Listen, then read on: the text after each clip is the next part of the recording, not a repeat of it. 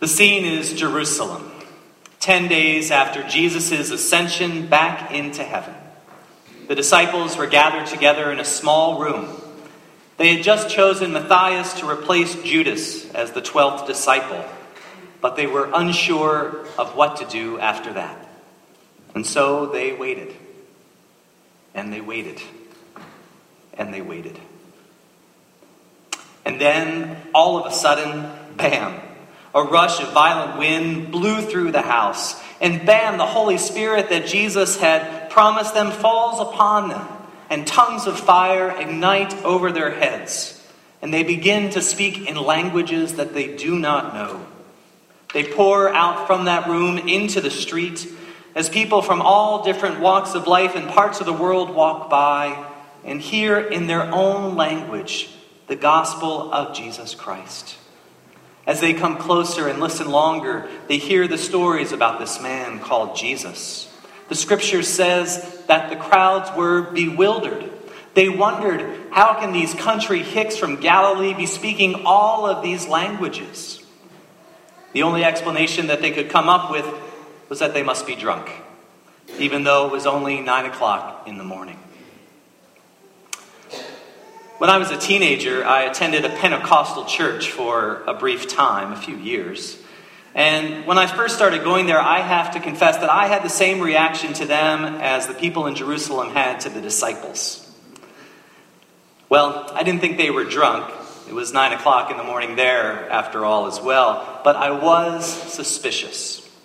See, Pentecostal churches draw their name from this day of Pentecost. And they really emphasize in their spirituality and their worship the presence and the power and the gifts of the Holy Spirit. During the services, people would get all worked up with a great fervor. The otherwise mild mannered pastor would get red in the face and shout and cry as he preached. There were spontaneous shouts of amen and hallelujah and thank you, Jesus. People clapped and waved their hands, spoke in tongues, occasionally danced around in the aisles. It was pretty overwhelming for somebody who grew up as a Lutheran.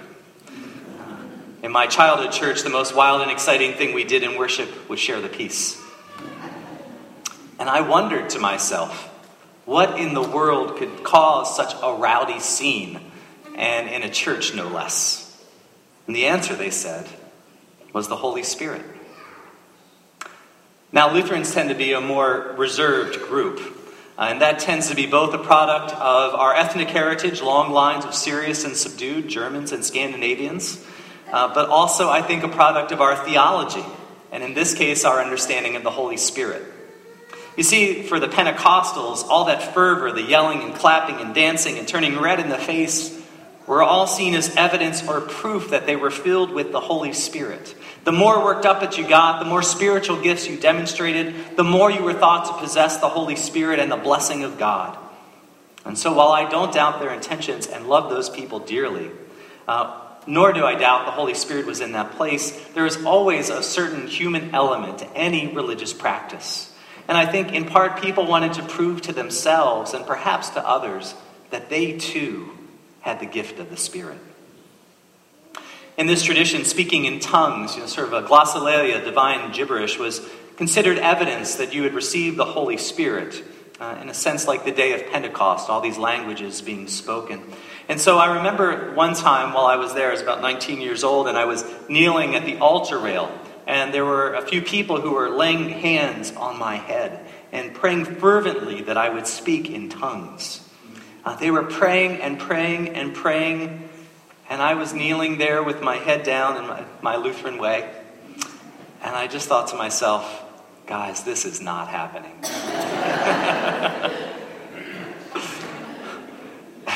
it's probably one of the turning points uh, you know, that brought me back to the Lutheran Church. I do much better in English than tongues.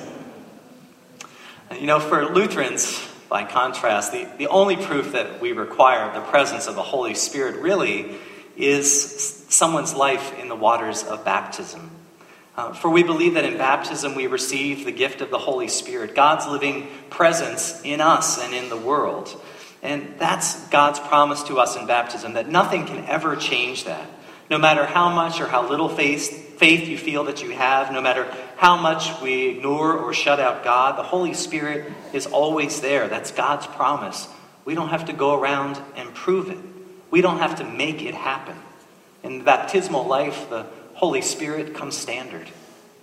Just the fact that you are here this morning is a work of the Holy Spirit. In the small catechism, Martin Luther explains the third part of the Apostles' Creed about the Holy Spirit in this way. He says, I believe that by my own understanding or strength, I cannot believe in Jesus Christ my Lord or come to him. But instead, the Holy Spirit has called me through the gospel, enlightened me with his gifts, made me holy, and kept me in the true faith.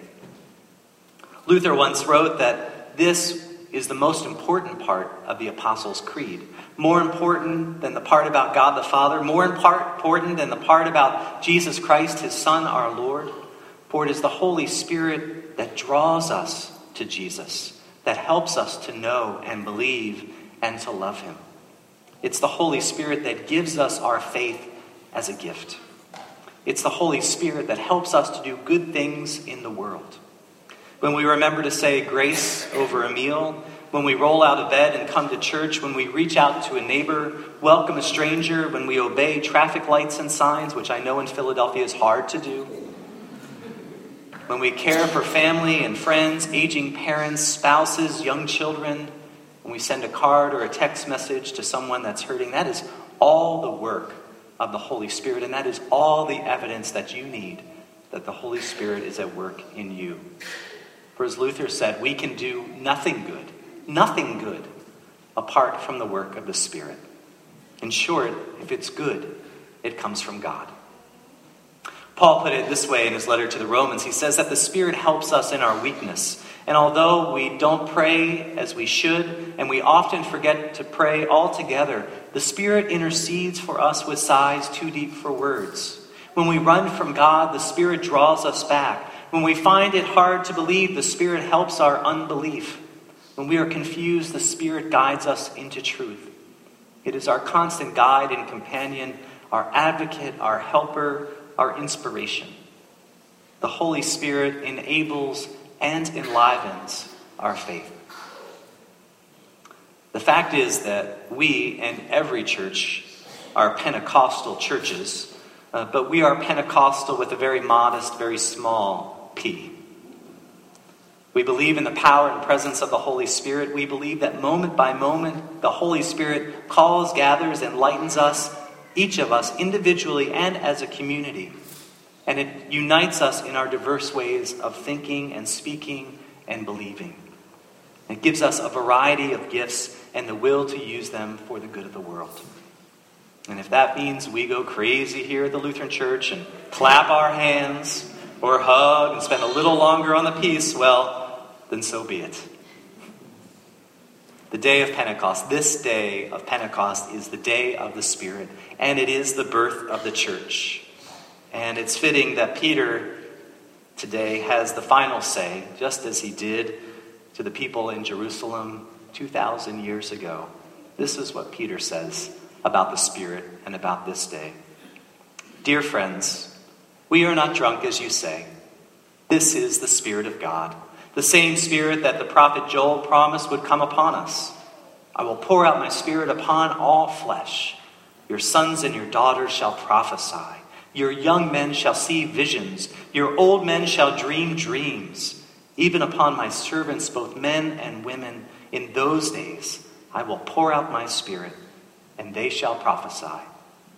And everyone, everyone who calls on the name of the Lord shall be saved. Amen.